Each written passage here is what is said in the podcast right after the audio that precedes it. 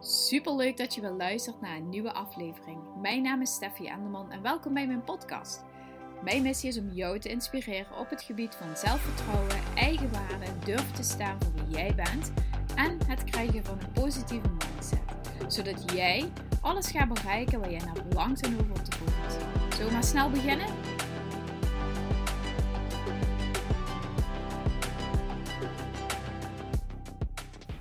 Hallo, hallo. Super leuk dat je weer luistert naar een nieuwe aflevering. Ik was vandaag een podcast aan het luisteren en uh, daarin. Oh, de vaatwasser is klaar. Daarin uh, vertelde uh, een vrouw die ik al langer volg, of al langer eigenlijk al gewoon heel erg lang, die ik al heel erg lang volg, iets super interessants. En dat kwam zo bij mij binnen, dat noemen ze ook wel, dat resoneerde met mij. Vind ik zo'n raar woord, maar goed.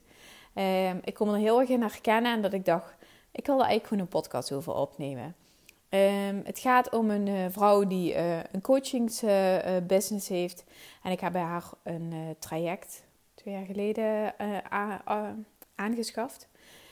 Um, 2000 euro heb ik daarvoor betaald. Super veel geld. Dat je denkt, holy f, waarom doe je dat? Maar het heeft mij zoveel gebracht. En zij sprak over um, dat heel veel mensen, haar, haar coachingsbusiness gaat over mensen leren hoe ze uh, coaching moeten verkopen eigenlijk. Hoe ze moeten pitchen.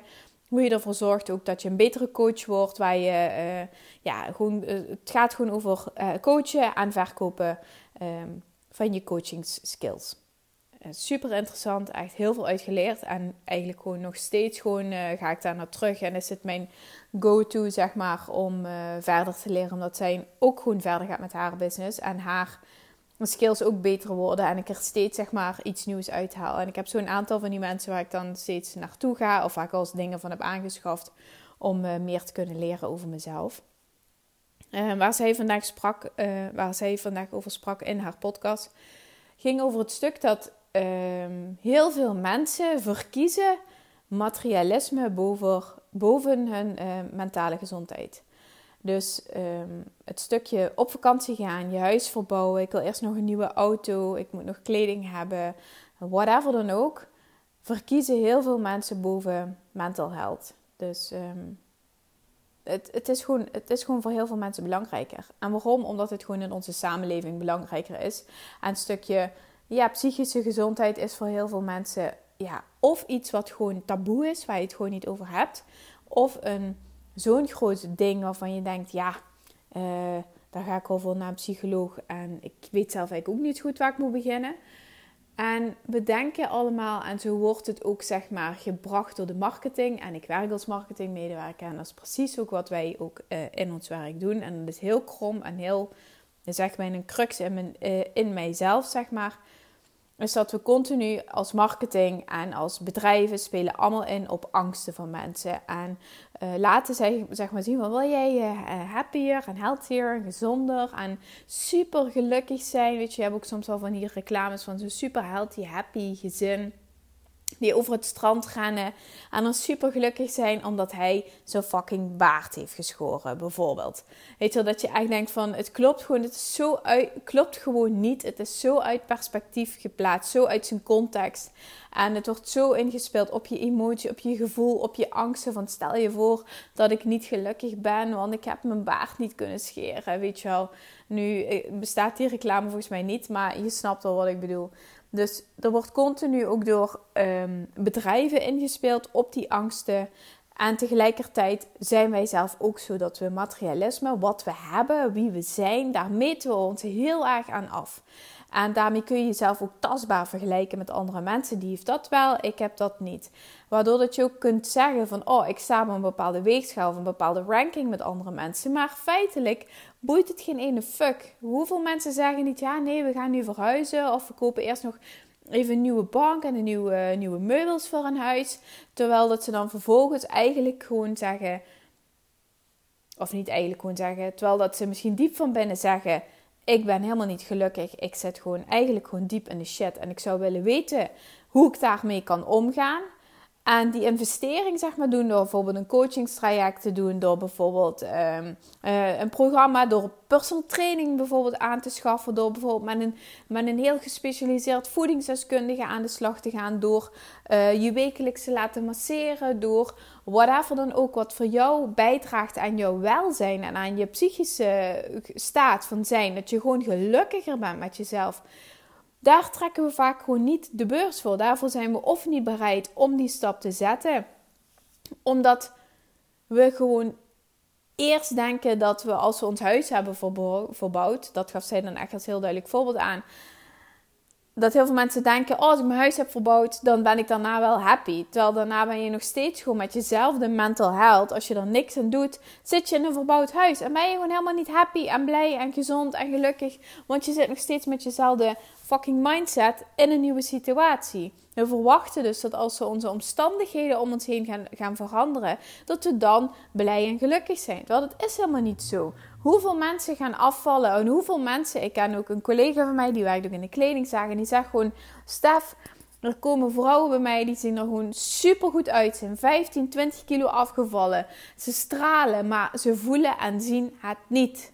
Ze staan voor de spiegel en ze gaan nog steeds die grote maat pakken. Ze weten niet hoe ze zichzelf moeten kleden. Ze, ze vinden zichzelf helemaal niet mooi. Omdat ze bijvoorbeeld, uh, als je op wat ouder bent, op oudere leeftijd en je valt bijvoorbeeld af, dan heeft je huid, huid daar bijvoorbeeld heeft tijd nodig om daar zich aan aan te passen. Bij sommige dames is echt niet altijd zo. En um, ook al voel je je fitter en energieker van binnen, maar je ziet het niet voor jezelf aan de buitenkant. Hoe gelukkig ben je dan? Als jouw mind nog steeds hetzelfde is als dat je toen 20 kilo te zwaar was en je valt 20 kilo af, maar je doet niks aan die mindset, heb je eigenlijk niks aan dat je die 20 kilo bent afgevallen. Buiten dat je misschien geen knieklachten meer hebt en beter slaapt, heb je er niks aan. En daarom is het soms ook gewoon heel fijn als het langzaam kan gaan en op je eigen tempo. En dat je kan luisteren naar jezelf zonder dat je zelf zeg maar bent een bocht aan het wringen en bent een duwen naar allerlei situaties om daar happy te worden. En daar te verwachten, ah, als ik 20 kilo ben afgevallen, nee ja, dan ben ik wel blij. Of als we op vakantie zijn geweest, nee ja, dan is onze relatie wel weer goed. Of als um, mijn huis uh, tip-top in orde is, ja, dan krijg ik ook eens een keer rust van binnen dan zo werkt het niet. Er, is, er, er zal nooit een punt zijn in je leven waarop je alles helemaal tot in de puntjes af hebt. Tot een punt in je leven zijn waarop je denkt: Oh, mijn haar zit goed. En ik ben, helemaal strak afgevallen. En weet je, we streven met z'n allen zoveel perfectie na. En we, we verwachten dat als we dat punt bereiken, als we daar nabij zijn, dat we dan super blij zijn en content. Terwijl dat zijn we niet. Dat zijn we niet. Hoeveel mensen uh, krijgen, winnen de loterij en, en zijn diep ongelukkig en komen in, in een depressie terecht. En hoeveel mensen vallen 20, 30 kilo af en zijn helemaal niet blij daarmee. Zijn wel blij dat ze die kilo's kwijt zijn, zijn wel trots daarop, maar zo zijn, ze verwachten niet dat, dat euforische gevoel van yes, en ik ben nu eindelijk slank en ik hoor bij die mensen van slank en uh, wat je dan denkt. En zijn helemaal niet gelukkig en blij met zichzelf. Omdat ze niet investeren in hun mentale gezondheid. En dat is zo. Ik vind dat gewoon, gewoon eng. Ik vind dat gewoon ja, eng in de zin van dat mensen zo kunnen bezig zijn met, um, met het materialisme. Dat ze gewoon niet zien dat ze dat ze zichzelf overslaan. Dat ze zichzelf geen aandacht geven. Dat ze niet doorhebben dat ze zichzelf eigenlijk gewoon indirect continu onderaan dat lijstje laten staan. En ik ben daar zelf gewoon een levend voorbeeld van. Ik zal je heel eerlijk zeggen.